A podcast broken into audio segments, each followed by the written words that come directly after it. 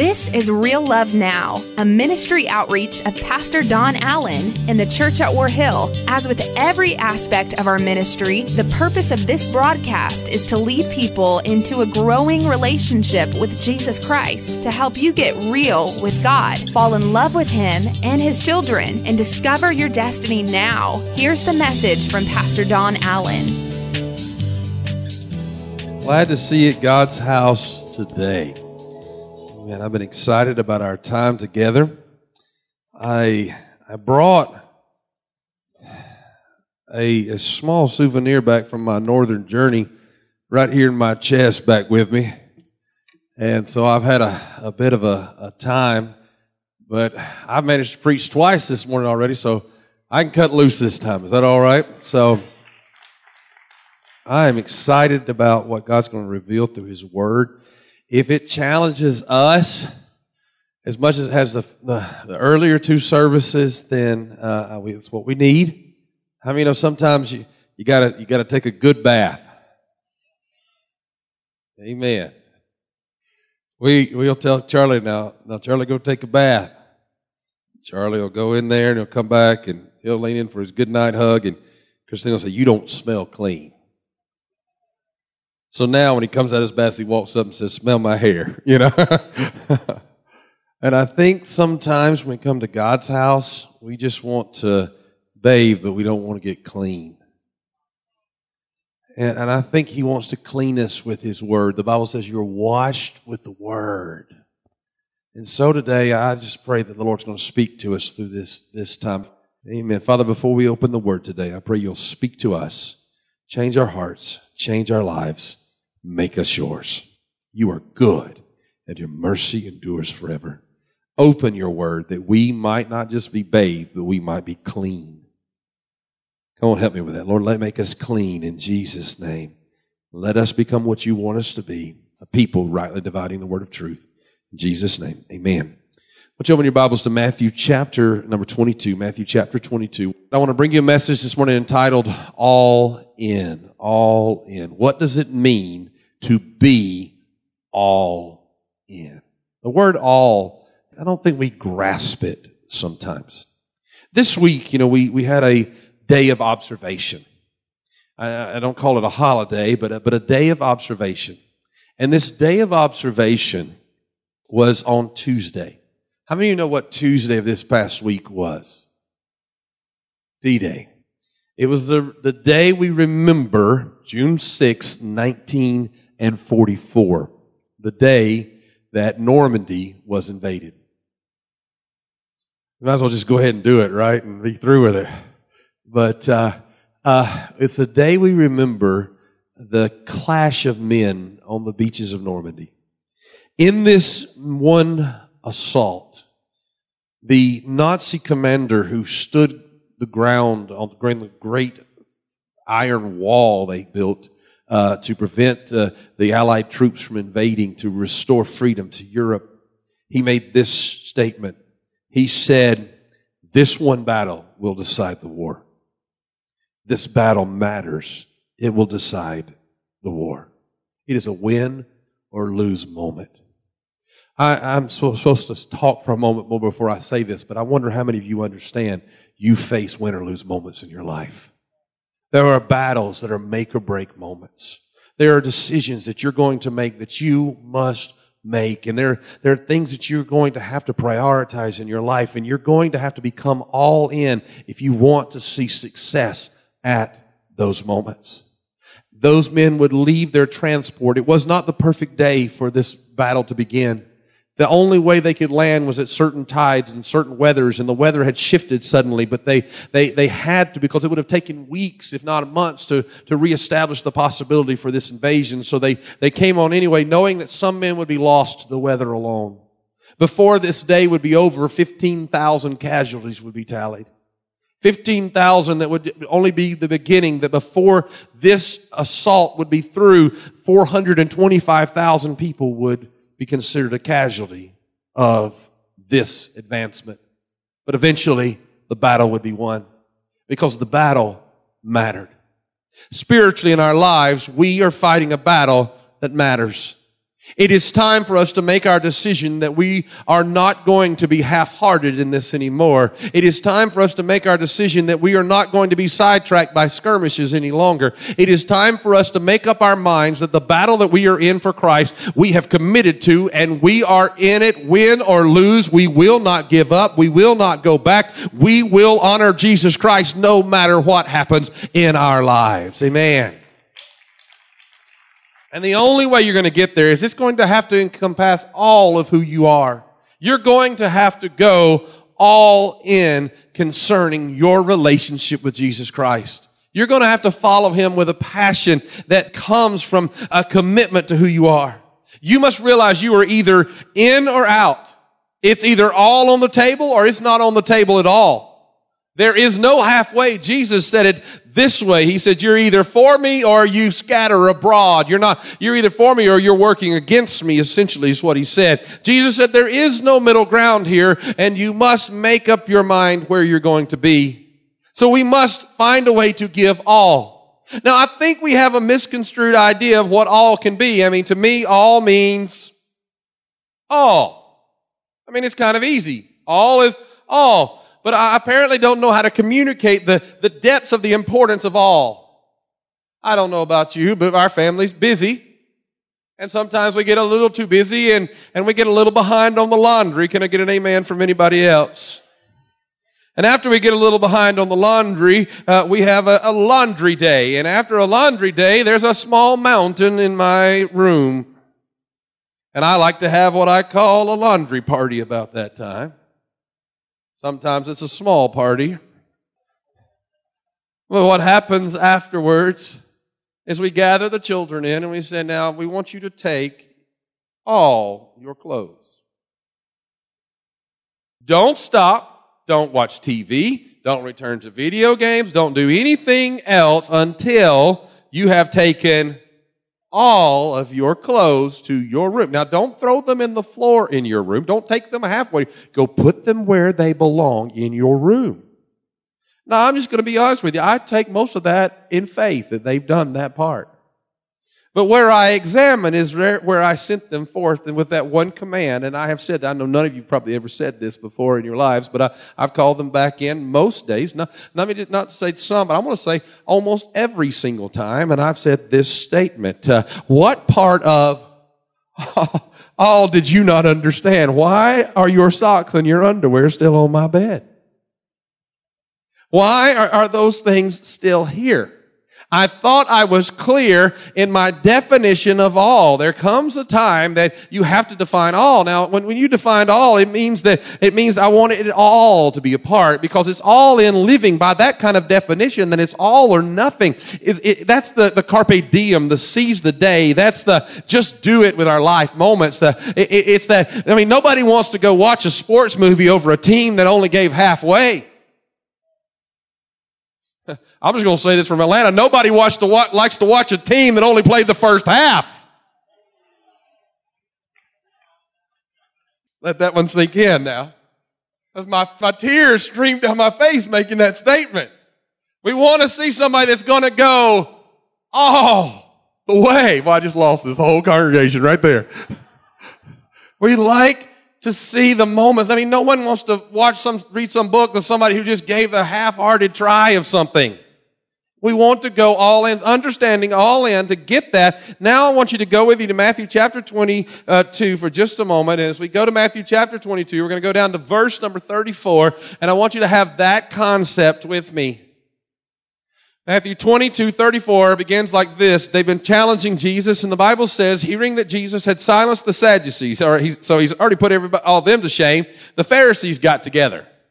One of them, notice this, an expert of the law, tested him with this question. He basically he says, "Okay, I'm I'm an expert here. I know what I'm talking about. Let's see if you know what you're talking about." And this is what he asked Jesus: "Teacher, which is the greatest commandment in the law?" He said, "I'm an expert in this. I know. Do you?" And Jesus replied, verse number 37. Would you read his reply with me? Love the Lord your God with all your heart and with all your soul and with all your mind. This is the first and the greatest commandment. And the second is like it here. Go with me. Love your neighbor as yourself. One more word there. What's that word? All. All the law and the prophets hang on these two commands. Now that's interesting. Jesus said, I'm going to settle this thing for you. This is how much I want you to love me with all that you are. But I fear that most of us are still leaving some things on the table. We gather up what we can carry in one load of our life. Thank you. Some are helping me in this service. I, I've been waiting in every service. Some of us gather up what we can carry, but we're like, God, that, that, you know, I, I'm sorry, I missed that. But God doesn't really count us any slack here. He makes it clear. I want one thing from you. Everything. That's what God says. I'm not come to condemn you this morning because I, I am one of you this morning. But the word is plain. He doesn't say, love me with some of your heart. He doesn't say, love me with the part that you trust me with. He says, I want you to love me with all your heart. I want you to be so committed to me that it's everything. It's all compassing. It, it, it consumes who you are. I mean, the hardest verse in this, uh, hardest word in this passage is all. I mean, love, that, that's a good one. Love God, that's a good word. Commandment, that's good. But, but it doesn't compass what everything here is, is that it's saying that in order to love God, it's going to take all of who you are. Now, to define all and to understand all, we have to understand that in the English language, you cannot define a word by itself. So, how do you define all without using all? In the totality of who you are. So, let's translate it that way love the Lord totally in the totality of your being, in the completeness of who you are. Love God completely. Now, I didn't say this in any other service, but I, I just feel it bubbling up in my heart. It's sort of like when you start falling in love with your, with your spouse and, and you, you, you know, you've just met and, and it's that kind of night and, and you've been on the phone too long. See, we used to do that. We used to talk on the phone. We couldn't see each other. You had to talk on the phone. And it went something like this. Well, I guess it's time to go. Yes. You talk a few more minutes. Well, I guess it's time to go. Yes. You talk a few more minutes. Well, I guess it's time to go. Well, yes. And finally, somebody would have to say it, but I don't want to say goodbye first. Imagine how your life has changed. You're like, good night and roll over now. Come on. You know what I'm talking about, though. Because of your love you wanted to be together. I heard uh, uh, Paula Alyssa this week. She made a statement to him that that that, that uh, sorry for bringing this out. She said, "You know, uh, we'll be able just to go home then." That looking forward to the oneness together. You see, with God, when we're really completely in love with God, we're not willing to say, "I'll see you later first we become the person who becomes consumed. We're sitting around drawing love notes about God. If you could send God emojis, what would they look like? I guarantee you some of you are going to try to show me. Come on, amen. But what would they look like? Because we used to have to draw pictures for our for the people we liked. Come on. But because we're falling in love with Him, we want to make it clear that He's our all. You see, when you're all in love with someone, it becomes what you think about. It becomes who you think about. So if we love God with all of our heart, soul, mind, it means it becomes the driving force to who we are. It begins to measure every ounce of our lives. And as it measures every ounce of our life, it changes the way we live. And over in 1 Corinthians chapter 7, I'm going to give you some scriptures there, but over in 1 Corinthians chapter 7, verse number 23, if you want to open there. It makes a statement regarding to what God, how God feels about your all. 1 Corinthians chapter 7, verse number 23 reads like this. He says, You were bought at a price. All right, you belong. You're paid for. Do not become the slaves of men. He said, I have paid for you. You are bought with a price. We're going to go to, to the sixth chapter and the 19th verse in just a moment so you'll understand more of what the concept of what was being said here is this. But he says, Hey, I paid the whole price for you. Now, if somehow you were blessed and, and you woke up tomorrow and there was enough money in your checking account and somehow it stayed there for you to go down to the local car lot and buy your dream vehicle. And so you walked in and paid cash. You paid the entire price. You didn't even have to haggle. Some of you wouldn't enjoy that if you didn't get to haggle, but you don't even, know you go in and pay the price. And you walk out and you put the key in and nothing happens. How happy are you going to be when you go back in and they, and you say to them, what's wrong with my new car? I just paid the price. I didn't even haggle with you. I paid the price. And they say to you, oh yes, yes, we didn't include the operating computer with that car. I didn't argue. I paid the full price. I want it to work the way it's supposed to.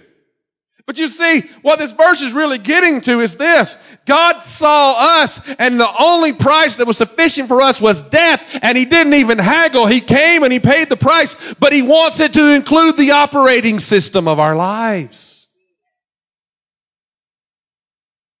So that we become totally focused on honoring him in every situation because in uh, Corinthians 6 and 19 it reads like this, says, do you not know your body is the temple of the Holy Spirit who is in you.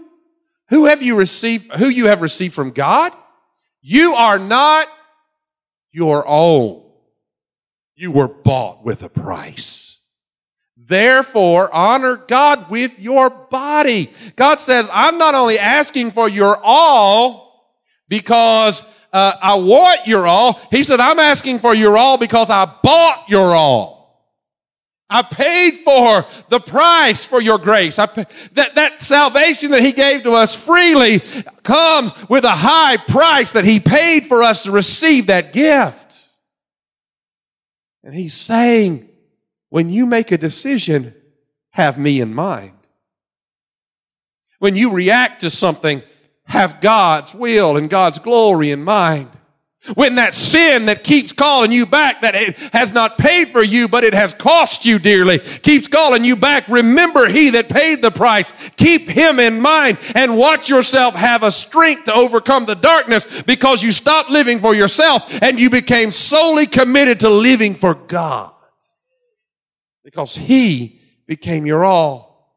So if you're going to go all in, you've got to understand the language of those who live in an all in place. The language of those who live in an all in place are people who understand that they are not their own. That they love God with all of their heart, with all of their soul, and with all their might. That they take every ounce of who they are and they make it, they make it about who He is. It, it becomes the first thing you think of in the morning. As I've been sick, I haven't been up to some of the, the uh, uh, play times that Charlie and I'll have throughout the week. And, and, and so he's been asking me to, to do something with him and I hadn't had time and hadn't felt up to, to doing that. And so he's just been, it's been constant, been asking. And, and so yesterday morning he comes in, I'm, I'm praying, I'm studying, I see him coming. He's, he's got his blanket up on his head and he's waddling through the house. And the first thing out of his mind was, can we do it now? Out of his mouth was, can we do it now? Because it had consumed him how much more should the first thing be out of our mouths every morning? God, how can I honor you today? Is this true? How can I, how can I serve you today, God? How can I please you today, God? See, the problem with a sermon like this is we realize we don't measure up to this, so we don't want to say amen. We'd rather say, oh me. But the problem is it still doesn't change the fact it's true.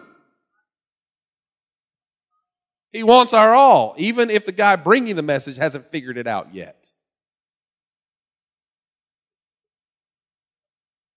Our all. Our all. You see, the ultimate language of those who are all in is a language of living and dying.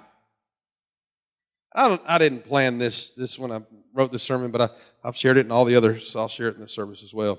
My kids, somehow, I think we were on the way to Florida a few years ago. One of one of the, you know that stretch when you go into Panama where there's like Seems like a thousand miles of just pine trees and there's nothing. We were out there and, and so I couldn't really pick up any, any good music. So I said, well, play something. And, So they found something. This song came on, and I don't know who it's by, and, and uh, don't holler out who it's by. We're not glorifying them, and it's probably not the best song in the world, but, but I like it. It's called You Better Dig Two. Don't raise your hand if you know what I'm talking about.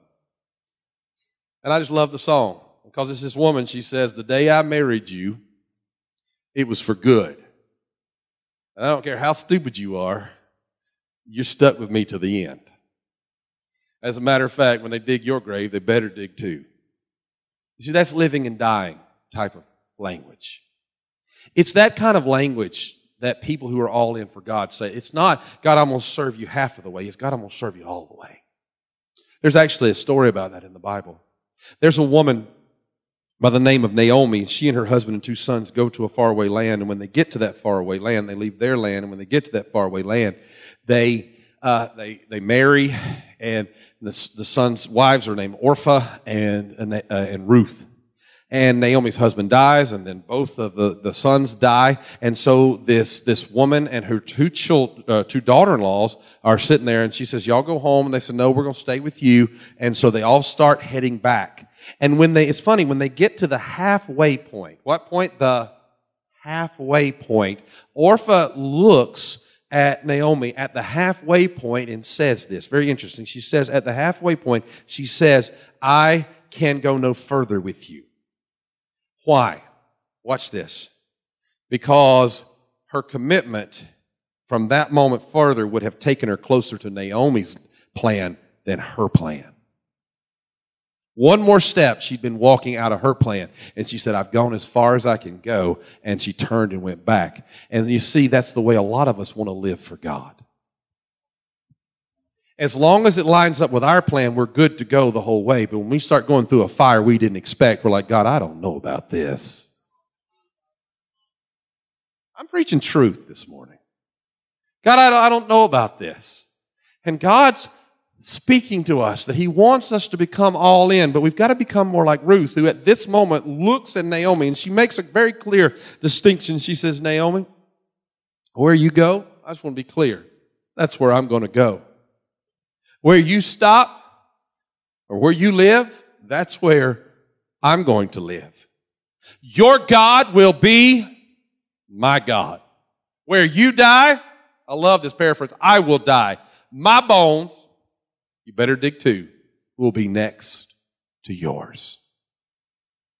That's the kind of commitment that an all in Christian has to have. God, I don't care what I'm about to have to walk through. You're still God because where you go, that's where I go. I'm going to honor you all the days of my life. It's that kind of live or die language that, that Job even said. He said, though he slay me, yet will I serve him. For I, I know my Redeemer lives. He said, I've got a glimpse of the fact of who God is and nothing else is going to satisfy me. I can't go back. I can't turn around. I can't stop. I can't, I can't be living halfway in, halfway out. I've crossed the line. I'm further in God's plan than my plan and I like God's plan better anyways and I'm not quitting. I'm all in. You see, all in changes everything. Paul said the same thing in, in Philippians. He, he told him, he said, look, I'm all in. I, this is settled. He said, it, it's done. Philippians chapter 1, I think it's verse uh, number 12. He, he, he says this. He says, Now I want you to know, brothers and sisters, that what has happened to me has actually served to advance the gospel. He said, Don't pity me. God's being glorified through my actions. Woo! That's good. As a result, it has become clear throughout the whole palace guard. Listen, because of what I've went through and how I'm honoring God in the middle of what I'm going through, everybody knows that I'm here because of Jesus. I'm in chains for Christ.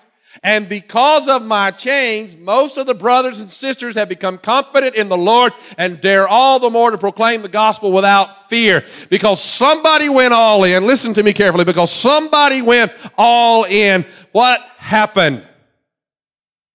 Others went all in. God was glorified. I don't know who you are and why God sent this message here today for you, but I do know we all need it, but somebody needs it particularly. When you go forward, go forward solely committed to God that come what may, you're going to glorify God and even others will see and be encouraged by where you go and what happens in your life.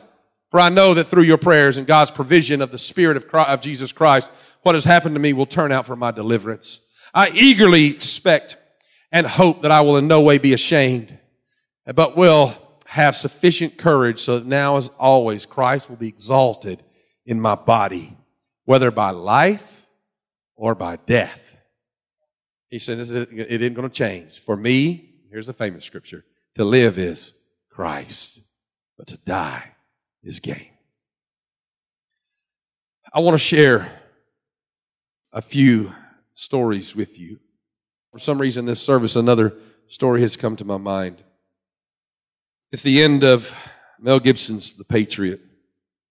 Troops have begun to turn and flee until he picks up the flag and goes all in. I don't know who you are, but the people in your life may be shaken, but you are going to have to pick up this charge and go all in and watch others begin to follow. The same type courage occurred on Omaha Beach, June 6, 1944. Andy Rooney, at that time a young reporter, showed up and he made this statement. He said, Never before in the history of the world do I believe one day has defined the world as much as June 6th, 1944. He said it was the commitment of this day that as 18, 19, and 20 year olds gave their all that changed history. Stephen Ambrose, the historian, spoke of the commitment of the boys climbing off of these transports, and he said this. He said, I can find no historical evidence that even one of the first wave, even one of the first wave survived. The price was high. But they kept fighting until the victory was won. Folks, the price is high. But serving Jesus is the only outcome that is acceptable. Serving Jesus took a young party of families, five young men and their families, to Ecuador in the 50s. A football star, a, a, a college champion wrestler, debate uh, stars, one of which the most well known, his name was Jim Elliot. They made a movie about Jim and these young men a few years ago called The End of the Spear. If you haven't seen it, I'd encourage you to watch it. One phrase out of that Bulbia Numba, uh, I am your sincere Christian friend, has, has become uh, something we, we use in my family. That, that fateful morning, they would make a movie about not a morning when someone went halfway, but a morning that someone was willing to embrace the crucible for the cause of Christ. The Wandaabe people needed Jesus. No one would go to take them Jesus because it would mean that this headhunting band might take their heads. Jim Elliot felt the call of God. He gathered these other young men, and they felt the call of God as well. So early one day, they landed a plane upon the shores outside the village. As they prepared to try to greet and they just wanted to establish relationship, learning phrases like, I am your good friend. They stood up on the shore the Wandaabe, Wandaabe people came out of the forest and with their spears ended each of their lives. Jim Elliot would say this before he would go. He said, He is no fool who gives what he cannot keep to gain what he cannot lose. When you're already sold out, it's, you're sold out. Now, this phrase not only inspired Jim Elliot, this thought pattern, but after the death of those men, literally scores and scores of young people from the United States fled to the mission field around the world and millions upon millions of people received Christ. But probably not the greatest effect of all. The greatest effect of all was a young woman and her young son, the widow of Jim Elliot. She would take her young son, and instead of fleeing Ecuador, she would move to the village of the Wandaabe people and share the love of Christ with the very men who had killed her husband. Eventually, leading to Christ, his murderer, who would become the elder of the church and would help raise that young son into a man. That's all in. Let me ask you a question. How many of you have ever had a, either Borden cheese or drank Borden milk? Anybody in this place? Yeah, a few of you.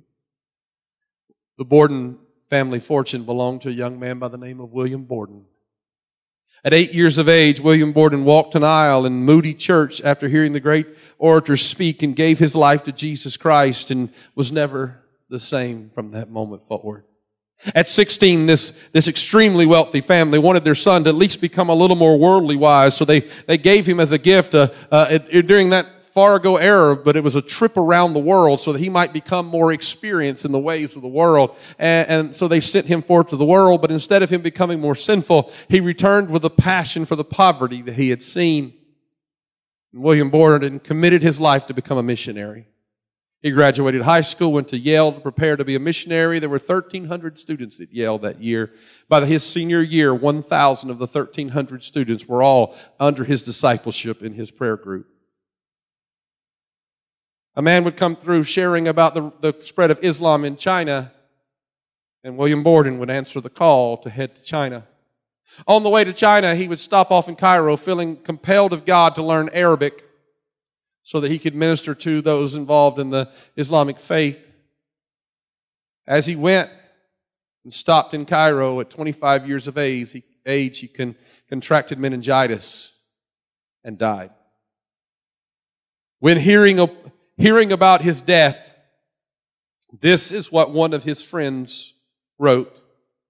I have absolutely no feeling of a life cut short. A life abandoned to Christ cannot be cut short. Cut short means not complete, interrupted, and we know that our master does no halfway jobs. They would gather the personal effects of young Borden and send them back to his mother, and she would find this written in his hand in his Bible no retreat, no reserves, no regrets. All in goes all the way. Can I share one more with you in closing today? A young family that members of this picture have been in attendance here in our church many times, some for a decade at least. This young family, Jerry and Nola, met in Bible college after she'd been raised in Marietta, Georgia. They fell in love, married, had three sons Jerry Jr., Mark, and Philip. They would go to a part of our continent that was under the stranglehold of a group of priests who did not want anyone to preach the free gospel of Jesus Christ. And they would set up a church, begin to win souls.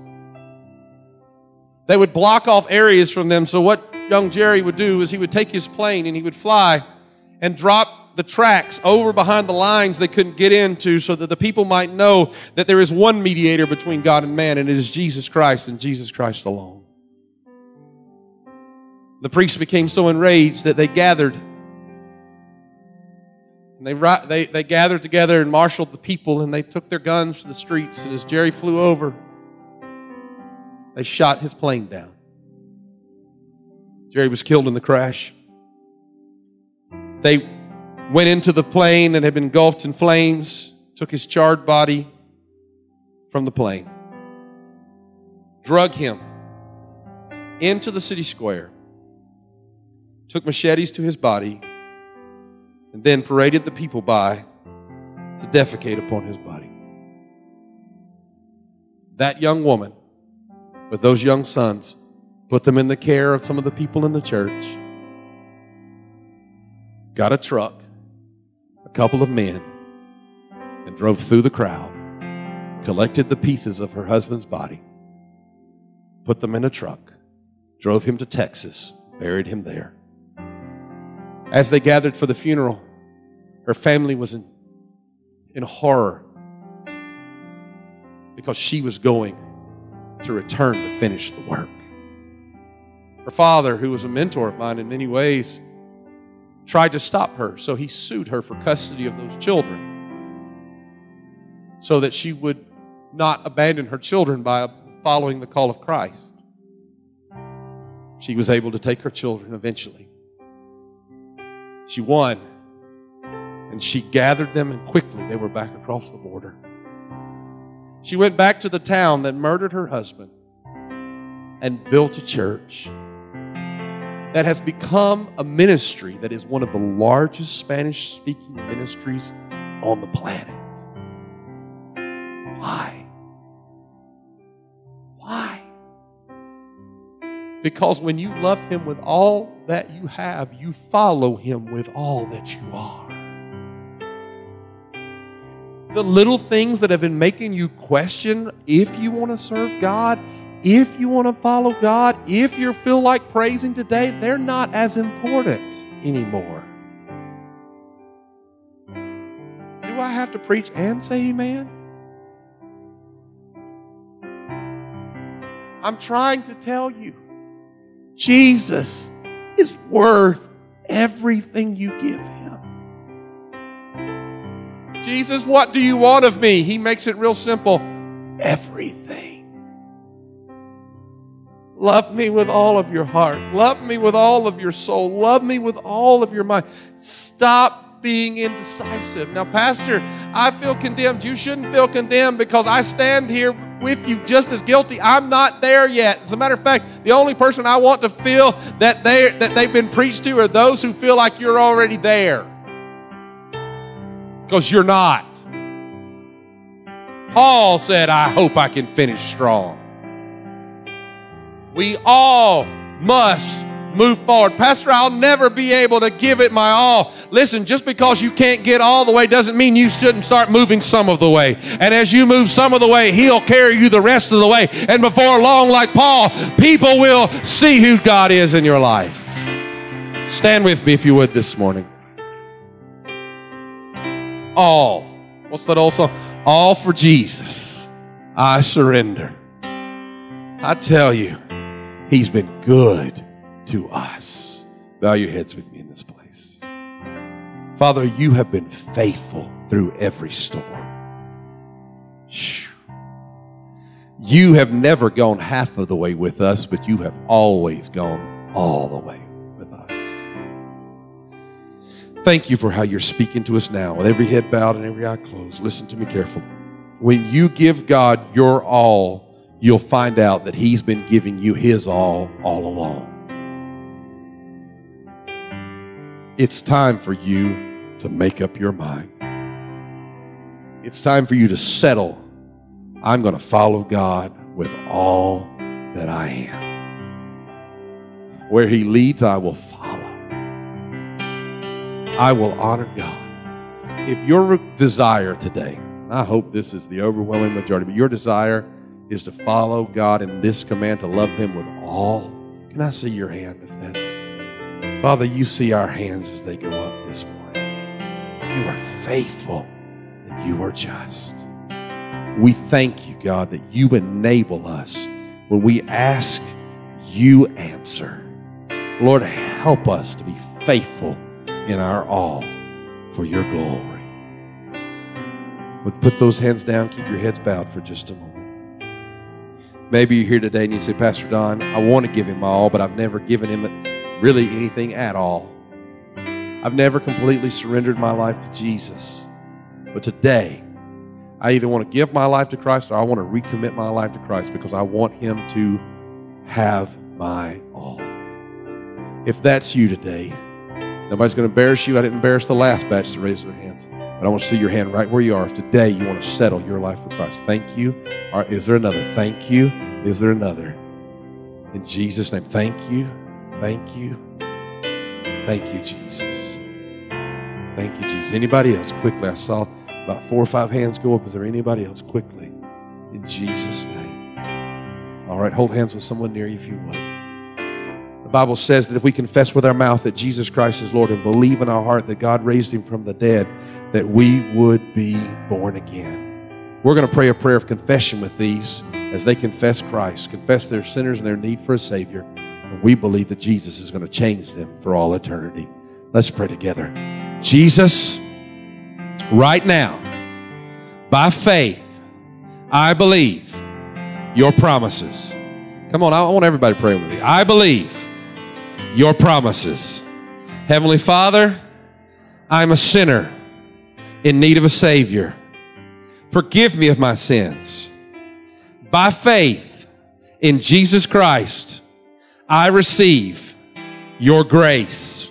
By faith, from this moment forward, I believe Jesus came for me, He died for me, and now He lives for me.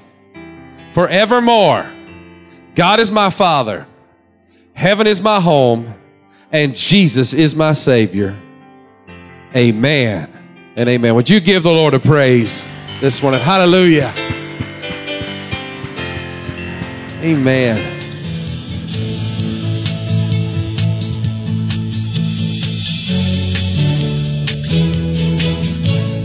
That's today's word from Pastor Don Allen to help you get real with God, fall in love with Him all over again, and live out your destiny now. To learn more about our pastor and the ministry of the church at War Hill, join us online at warhill.com. Then join us in worship at one of our North Georgia locations. Service times are Sundays at 8:15, 9:30, and 11 a.m., where you will find real love now.